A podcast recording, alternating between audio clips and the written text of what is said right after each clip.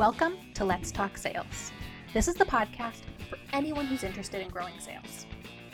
Today's episode of Let's Talk Sales is brought to you by our webinar Grow Revenue as an Executive Leader How to Align, Collaborate, and Execute to Ace It. We partnered with former Let's Talk Sales guest Carson Tate from Working Simply, and in that webinar, you'll learn best practices for driving effective revenue generation. Be sure to watch the recording today you can find it in the notes for today's show at criteriaforsuccess.com slash pod 286. This is Elizabeth Frederick, and we have a really special guest today. He is the founder and CEO, as well as the executive director of the Phoenix chapter of the Global Chamber, which is the only chamber of commerce that's located in hundreds of locations and helps executives grow their companies from anywhere to everywhere. He's also an advisor for the U.S. Global Leadership Coalition. And as you probably would guess based on those first two things, he is an expert in taking businesses international. He's a prolific speaker and recently launched a podcast called the Global Chamber Hour. Definitely check that out as soon as you're done listening to this. he has lived and traveled all over the world and has apparently visited 49 states and over 60 countries. I bet he's feeling a little stir crazy right now. And he now splits his time between Palo Alto and Scottsdale. So, welcome to the show, Doug Bruhnke. Thank you, Elizabeth. It's a pleasure and honor to be here. I am so excited to talk to you. I think this is going to be a lot of fun. Um, I just shared really high level elements of your bio, but obviously that's not who you are. So I'd love it if you could introduce yourself to our listeners and maybe tell them a little bit about the journey, how you got to where you are today.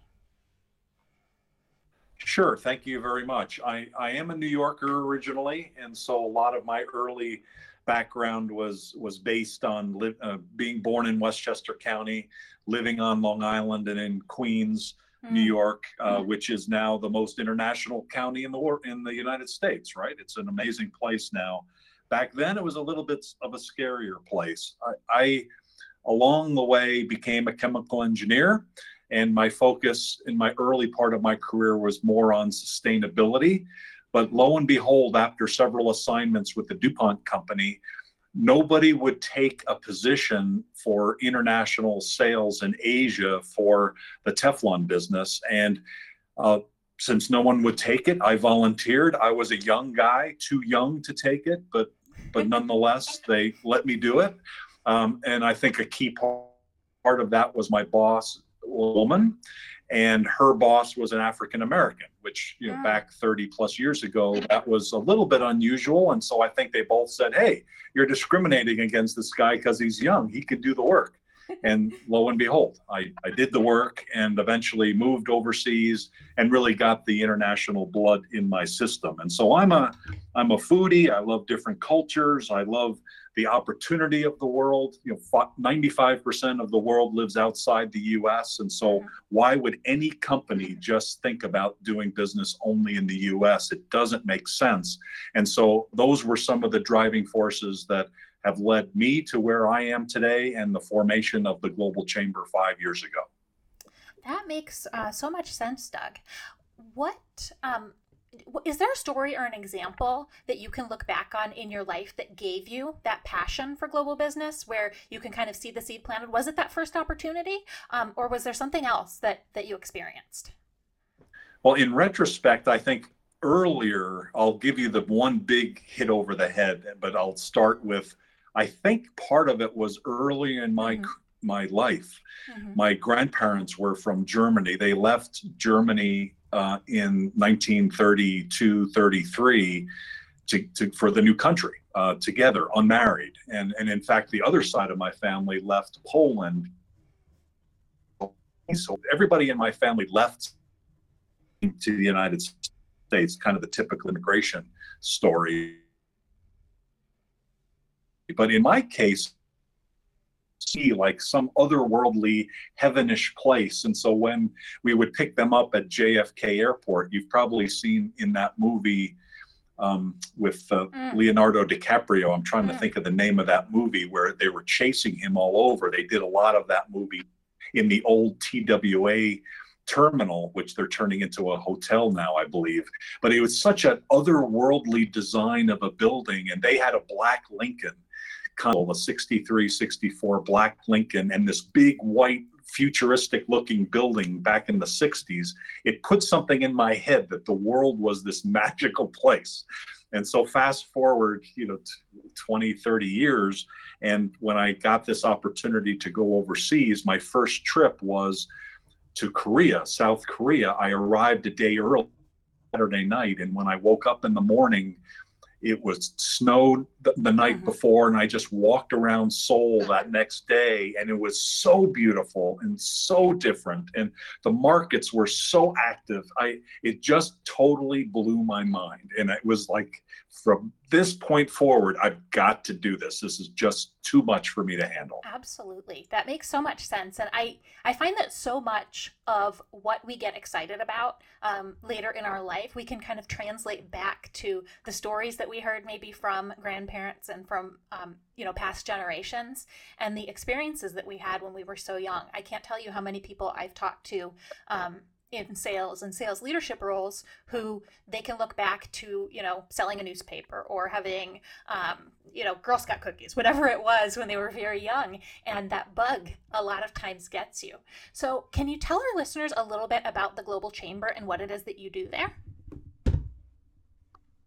Sure. Um, so I, I'm the founder. I founded it five years ago, and, and actually that also dates back to the example that you provided. My hero in my life was was my grandfather, who came in from Germany when he was 50 years old in Queens, New York.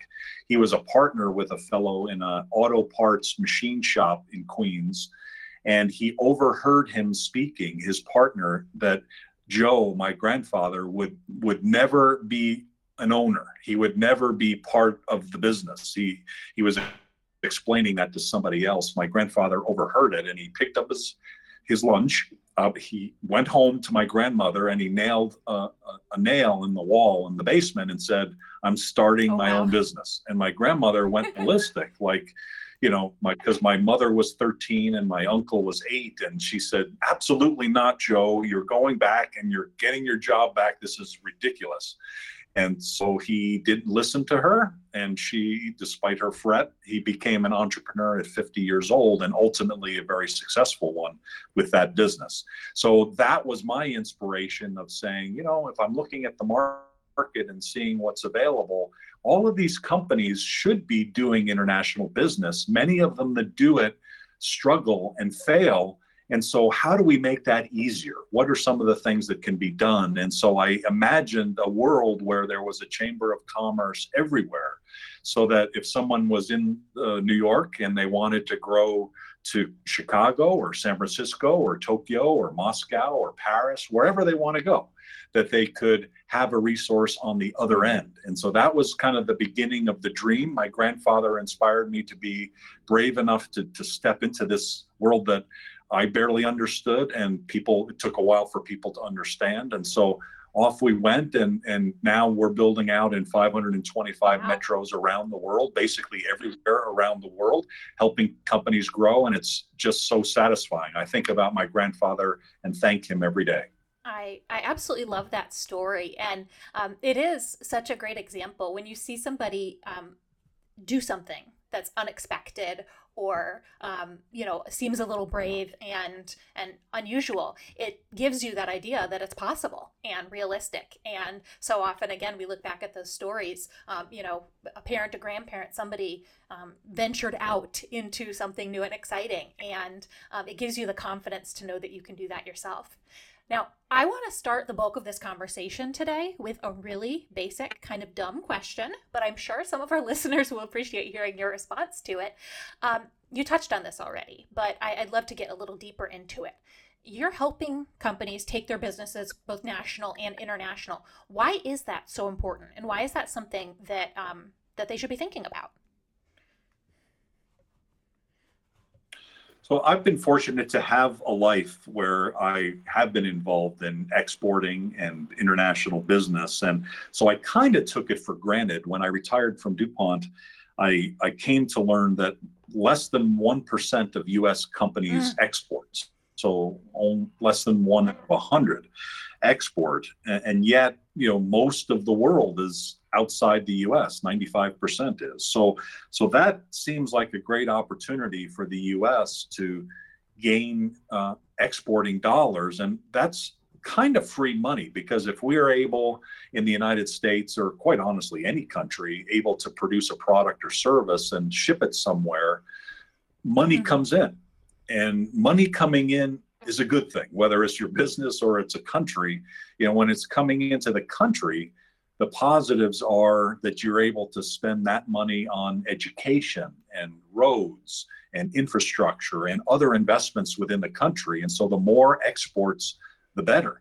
And so when I see a less than 1% number, I get, I got mm-hmm. excited. Uh, I saw the opportunity around the world and said, you know, let, let's do this. And so the most important thing to your question is that it helps you as an individual because there's plenty of opportunities around the world so you can make more money. From a country perspective it's a great thing because more of this money is coming in and more money is typically a good thing. And and it's you know too much money might be a high level problem uh, as some describe but but but working on things especially if you've worked it out in one country you know there are very highly likely chances if you've got something worked out one place that you can do something in a in a different country in a different place without too much startup cost and be successful and so when i see that opportunity hence uh, the the importance of more people thinking about absolutely. it absolutely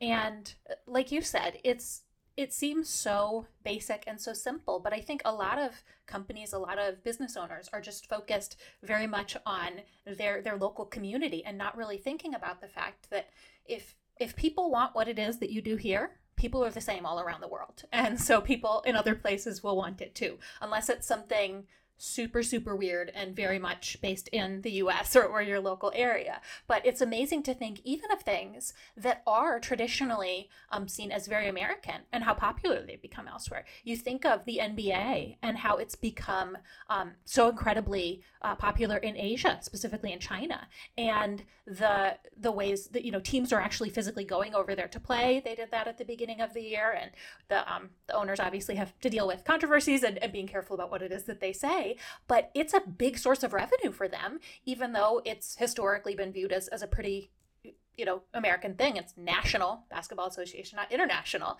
Um, and it's really exciting to see um, new markets appear for things that we did one of the things i've, I've seen I, I totally agree. And one of the kind of hidden benefits of of being international is the concept that if you're able to sell in other countries, it gives you mm-hmm. insights into why people buy what you have. And one of the great examples of that for me, since most of my career with DuPont was in the automotive mm-hmm. industry, you know, a lot of my time was in the 90s and the early 2000s where the US automotive industry had fallen behind and had not been engaged on a global basis. And I knew from my own experience in the DuPont company selling materials like rubber and plastics mm-hmm. into automotive that that our suppliers, our customers who were selling around the world got insights on what quality was required and, and it gave them ideas and thoughts about new production techniques and new products. And so it opens your mind to new opportunities so that now you can actually go back and sell better in your original country uh, at lower cost and probably come up with other products as well. And so, you know, my own passion around the automotive industry was was so frustrating that the U.S. companies had kind of mm-hmm. retracted and kind of given up on the world market. And I I believe that was totally wrong and just like in any major industry, we got to be engaged because there's so many other benefits to it. And so whether it's uh, the car company or your company or whoever's listening, you know, in terms of your company, by by being international and and presenting what you have on an international scale, you just learn so much that's so valuable. Absolutely. So I think the case for why people should be interested in expanding internationally has been very firmly made. Um, but I know a lot of people who may have thought about it in the past or maybe even tried in the past have encountered challenges and problems that have made them think it's not possible or not feasible to expand internationally. So I know you help people deal with a lot of those challenges. I'd love to hear some of the common challenges that you've um, heard about, as well as what are some best practices and tips that, that listeners can apply as they're looking to expand internationally. Sure. So definitely seen problems mm-hmm. over the years and challenges you know walking into something like this you you you need to have a growth mm-hmm. mindset right you need to have that growth mentality you can't be kind of a, a laissez-faire you know not really motivated to to learn uh, to be to go after the international markets you have to recognize that it's going to be a little bit different there's cultures involved there's additional administrative uh, issues involved there's it's it's a higher mm-hmm. bar to cross. And so one of the really big challenges is, you know, jumping into international right away, right when you're starting a business, um, might not be the best idea. Getting your processes down on a regional, local basis, just so that you know how to pay people and you've got kind of the basics of how to run a business down. And then once you've got that down, start to understand kind of the next level. So I think one of the biggest issues is sometimes we'll see people who are not quite ready uh, for prime mm-hmm. time, mm-hmm. if you will. You know, this is prime time. You've got to be ready to to to react, to make some good decisions, to handle challenges and problems, to be flexible around cultures and have some basic understanding of that. And quite honestly, you know, that's all well and good, but 95% of the time it's just mm-hmm. showing up that goes back to the, just the basic professionalism of your company. You know, when people re- send you an email, you've got to respond. You know, in a, in a in a manner, not a week or two later. It's like you've got to get to it. And if they have a quality complaint or some other issue, you've got to address it right away. And so these are things that those of us that have been involved with international business have had either horror stories or success stories or both. In my case, I've had both. Um, it's motivated me to be much more proactive and reactive and being there at, at, at all cost and also recognizing the differences around the world so that you can ask the right questions be flexible, be resilient, and be all the things you need to be to handle these big opportunities. They are they're big opportunities out there. The challenge is you're going to have to go after it a little bit different way. It's not going to be the same as everything else, and so you've got to have that mindset going. Absolutely. In. The analogy I immediately thought of when you were talking there is let's say you're a company headquartered on the East Coast. I'm in New York, right? And you are doing a really good job at serving the East Coast market in the Eastern time zone. And then you decide you want to expand even to California and get across the country. And you haven't thought of um, the time difference and how that might impact when you need to be available in terms of customer support, in terms of um, you know chat lines, phone lines, whatever it might be. You immediately need to at least expand, so you've got a you know a three-hour coverage additional um, just for that, and that's within one country. We're a big country here. Um, then you think about if you want to be serving people around the world, are you going to replicate? Some of those functions in that area so that the time zone makes sense or instead are you going to try to have you know 24 hour coverage from somewhere um, in the us or, or wherever you happen to be located right now? And that's just one small thing but testing out if you can handle it with a smaller time difference um, might be a good way to kind of step into uh, a bigger one. And and it's just one you know small example but i think it's you know evidence of how challenging it can be. Any of us um, who are used to doing a lot of business and conversations with people across the country you still have to kind of do that math in your head of when you're scheduling things. And this is adding a significantly higher level of detail to that no no question. And you bring up a good point because sometimes when you're expanding you're repeating what you've done. So to be able to scale you're repeating what's worked in the past. At some point or many points you might find that just repeating the same thing doesn't make sense and you've got to take a step back and re refigure recon, reconstruct. And so that's part that's why jumping into international when you're getting a business going is may not be the best idea. It, it could also be spe- a spectacular idea, especially if you've got a lot of these capabilities.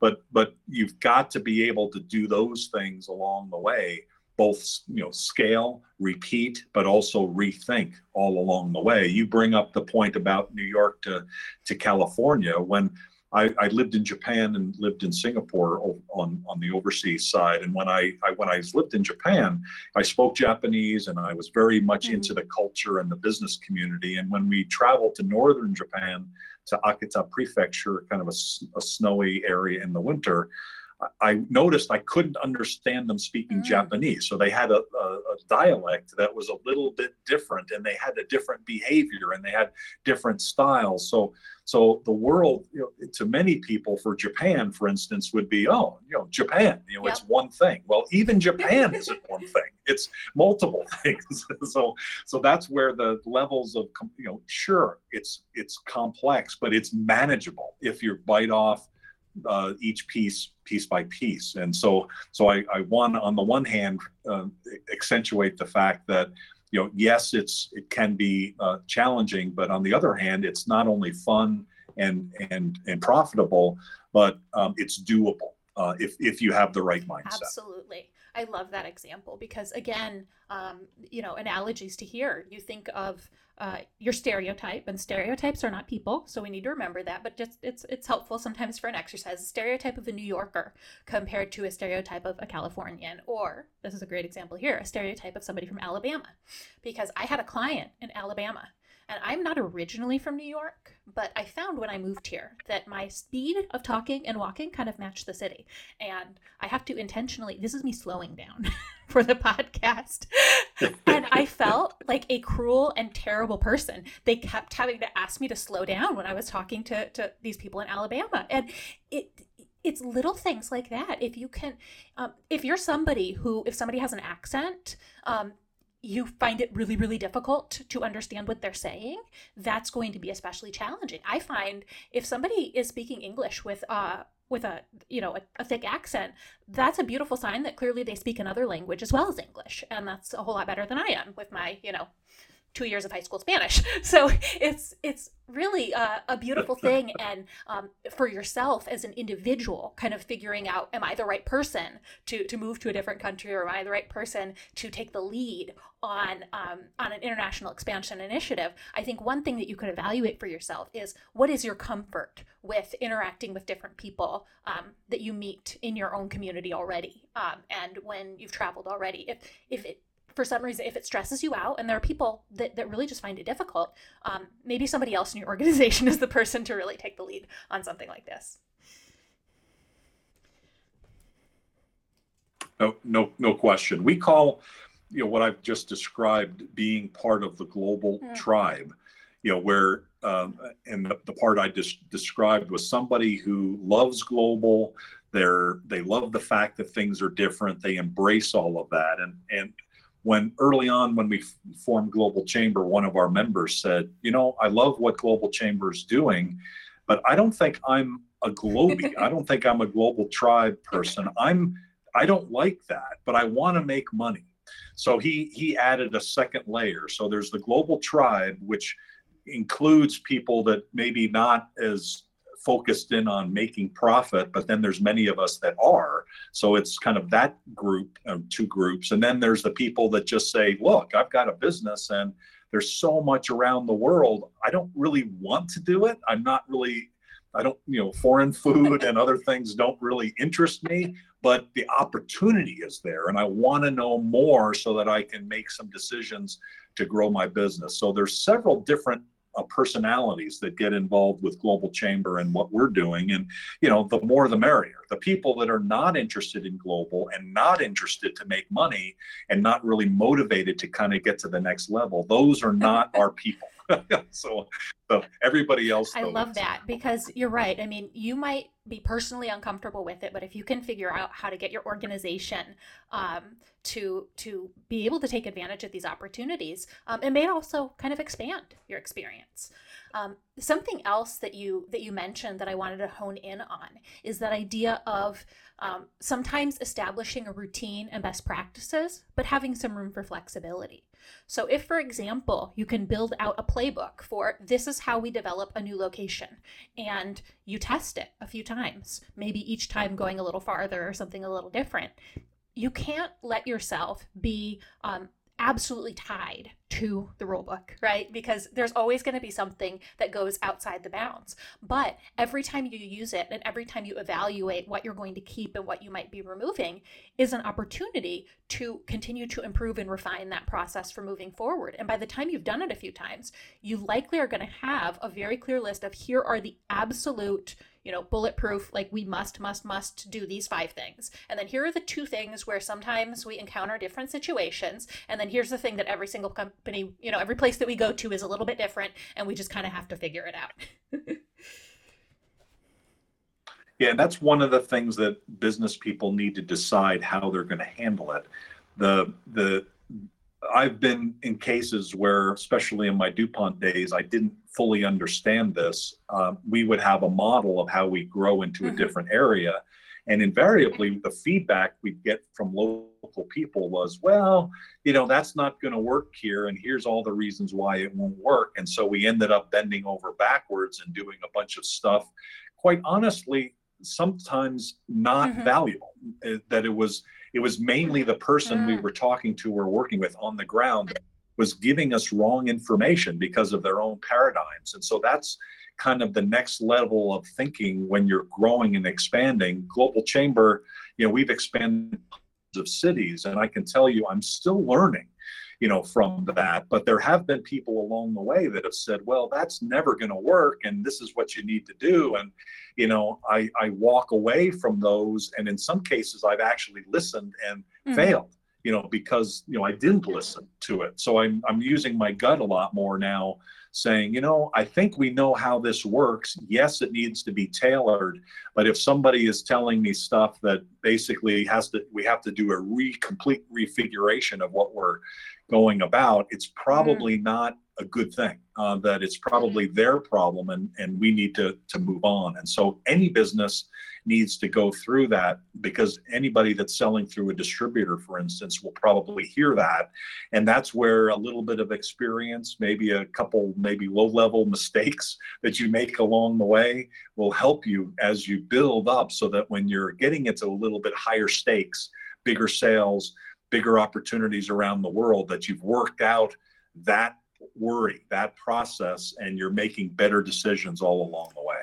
I love that. That's such a such a great example and something really to um, to think about is how often we've experienced where somebody had a personal preference and they they somehow made that the the overwhelming reason that decisions had to be made whether it's within your your company and your team right? You've got somebody on the team who likes a certain software um, or they like a certain way of running a meeting and if that just gets established around that one person because they have a strong preference it's a lot of times not the best uh, solution for everybody. And if you're doing that at an international level, if you've got one point of contact in a country and they're saying, this is what we believe, this is how we do things, um, that's likely going to be that just that one person's perspective at least a lot of it is and then what one thing you have to think about is what are the connotations and concerns and perceptions that different countries might have of the country that you're coming from because there is sometimes um, I've seen this in, in Europe and in other places. This idea we don't want Americans coming in and telling us how to do what we do, right? and thinking they know everything. And so sometimes people resist things, and we see this you know even within companies they resist it just because and just without even really evaluating it. So thinking about how even you present ideas and how um, you communicate with people is important because um, pushbacks that you get you you do have to actually listen and you do have to figure out um, how valid is this. But is it one person's opinion? Is it just a flash response that they don't want to change? Um, or is it something to really take seriously? Uh, absolutely. I think another um, at least responsibility that many of in the global tribe take is is to be an ambassador for mm-hmm. their country. And and I'm not just talking about Americans now. I'm really talking about anyone that, that from anywhere where you know they become you know representation of their country to people that they're dealing with outside their country and i, I know that's important to other countries and people from around the world that they they take that seriously at least you know the professionals and the people that have enough recognition of what's actually happening. And certainly, me as an American, having lived in other places and traveled to other places, I, I, I work very hard to represent the country, if you will, around you know at least the values that I think are are are most respected around the world. You know, this last four years honestly has been the mm-hmm. most mm-hmm. difficult as a foreign person, as an American traveling the world, in the sense of you know what I get from people around the world is oh my god you know wh- what's happened to you you know what's wrong you know that that kind of behavior in terms of you know, how we we elected a, a president in a certain way. And you know and i and i don't know how to completely answer that other than i'll typically say that you know every country goes through trials mm-hmm. and error and and and things that are good and bad. And so we don't get into the politics um, side of it but but we do get into the point of that america is ethical americans you mm-hmm. can trust us you know that nothing has really changed there even though you know some of the other things that you might see you know are may look bad but we're actually the business is still we're we're doing business we're we're on the up and up you know we're in it for the long run we respect you you know it's not just us first it's you know we we just like in any transaction in business, if you kind of go after it like, hey, I'm number one, and you know nobody else is even, you know, second, you know, kind of that mm-hmm. kind of attitude, people don't like to buy from people like that. So you've so above and beyond kind of what's happening in whatever country you're from, you've got to represent, you know, your own business your own ethics, your own professionalism in ways that hopefully represent especially your mm-hmm. business. Um, uh, I, I, don't think any businesses have probably been hurt in that way, but but hopefully you can maintain the brand of, of your country as well, or or improve your brand of your country by being a, a good citizen, whether you're from the U.S. or whether you're from Niger or whatever country you're from. And and so I think serious global tribers, you know, take that mm, seriously as definitely. well. Definitely definitely. Now, I know we're cutting a little close on time, but I don't want to end this conversation without talking about this because it is the overarching thing that is surrounding all of us, which is um, when we think of global travel, global business, we can't help but think of COVID and what's happening with the pandemic, both at an economic level, at a travel level, or, you know, in terms of regulations, um, and then obviously at a healthcare level, and, and the different ways that the countries are responding to it. How have you seen? Um, at a kind of a high level that it's impacting different businesses that are either in the process of moving to um, to international or that already are and what are some of the you know challenges that you're seeing and what are some of the best ideas, best practices that you've seen different people um, take on?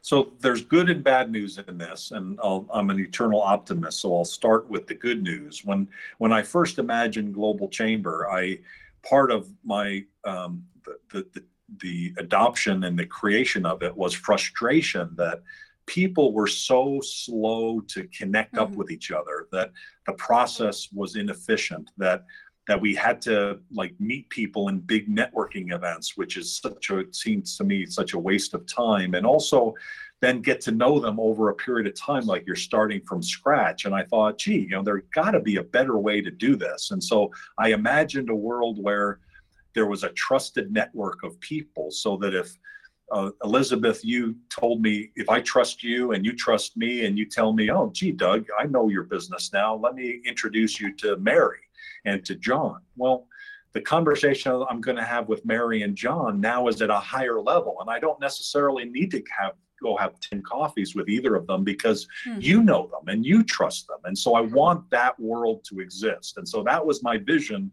you know, five, six years ago. And lo and behold, the pandemic is here and we're not allowed mm-hmm. to have mm-hmm. coffee with people 10 times anymore. And we can't travel. And so suddenly what we had imagined kind of doing part time is pretty much what we're do we're doing full time, which is connecting people based on what they need. So you need customers in France. So who are they and what size company and what market segment are they? And so we make introductions for people that we know uh, on both sides. And so by doing that, they can have a conversation an initial conversation and almost automatically start to do a transaction instead of having to visit each other and do so so on the positive side i think the world has changed forever mm-hmm. around that that we're able to build these trusted networks global chamber being you know we think the, the foremost one to allow people to do business much more quickly than than ever before the, the, the, downside of course is that you know we we ultimately do need to see each other on occasion the reason why we have trusted networks is we've spent mm-hmm. a lot of time with these people you know in person and so so there needs to be at some point the ability to continue to do this, add more people to the network, et cetera. But we feel really good about where we are. We have over 40 million trusted people in our network, and it's growing. Um, we want to travel. I want to go to the Olympics next year. I, I want 2021 to be our Europe year, which was supposed to be our 20, which blew apart in, in March.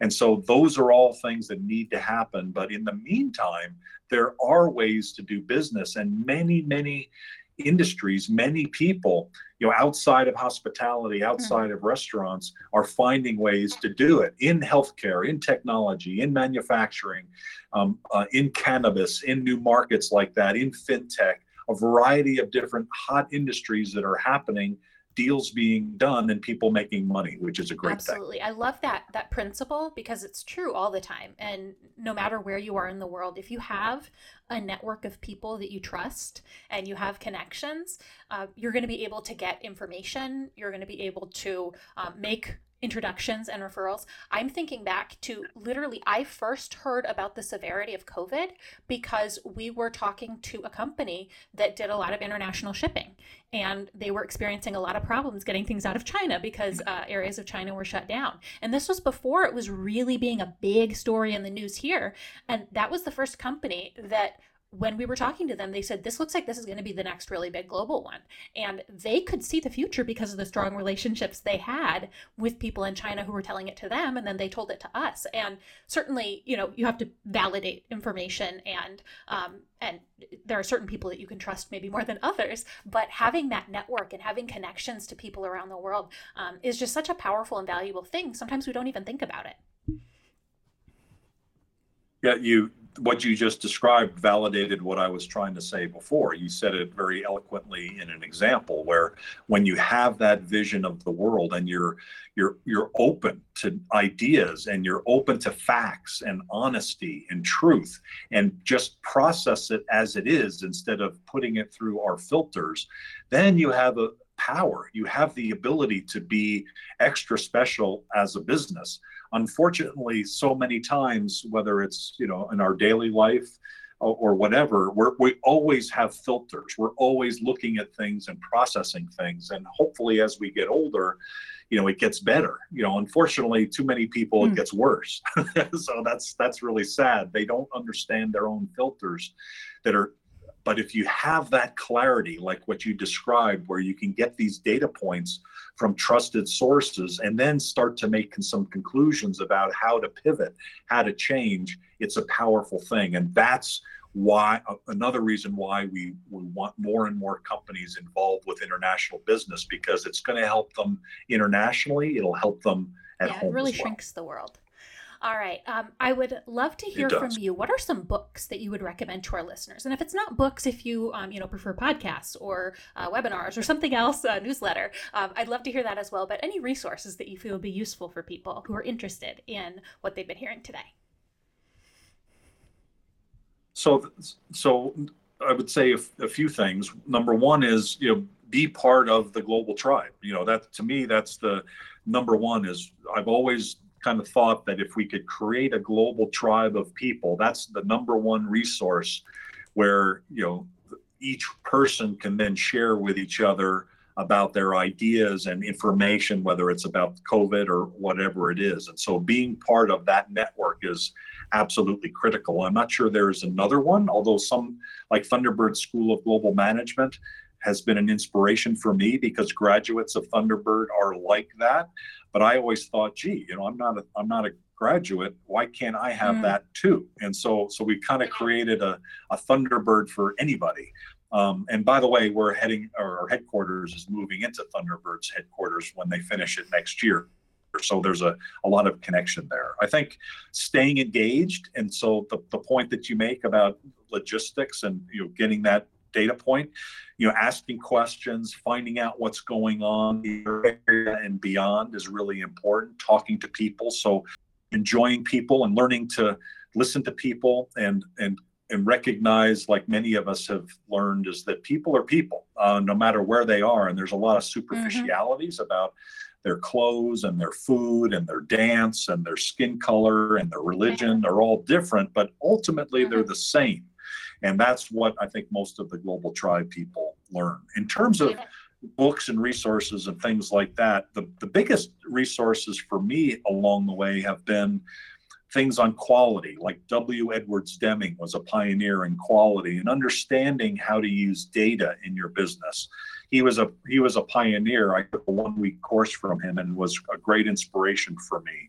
Another inspiration was a cultural cross-cultural information like riding the waves of culture by Franz Trompenaars was was the actual specific book that inspired me to say wow cultures are different and we can understand what they're different. It's quantitative and there's plenty of work in that in that world. And so as you, you progress in your international activities getting a knowledge of how cultures are different is incredibly valuable um, there are plenty of resources on exporting and, mm-hmm. and business books, and uh, you know I don't I don't need to kind of go through those. I think those are what they are.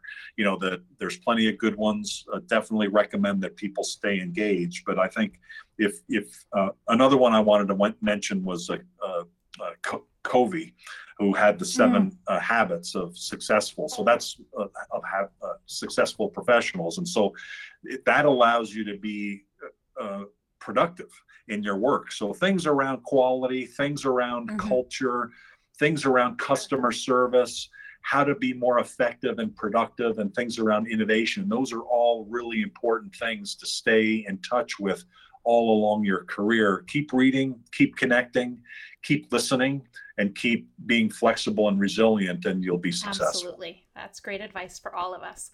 Well, if people want to learn more about you and your work and what it is that you do, where should they go, Doug? So it's easy to find me at globalchamber.org. So globalchamber.org. So you'll see information about myself.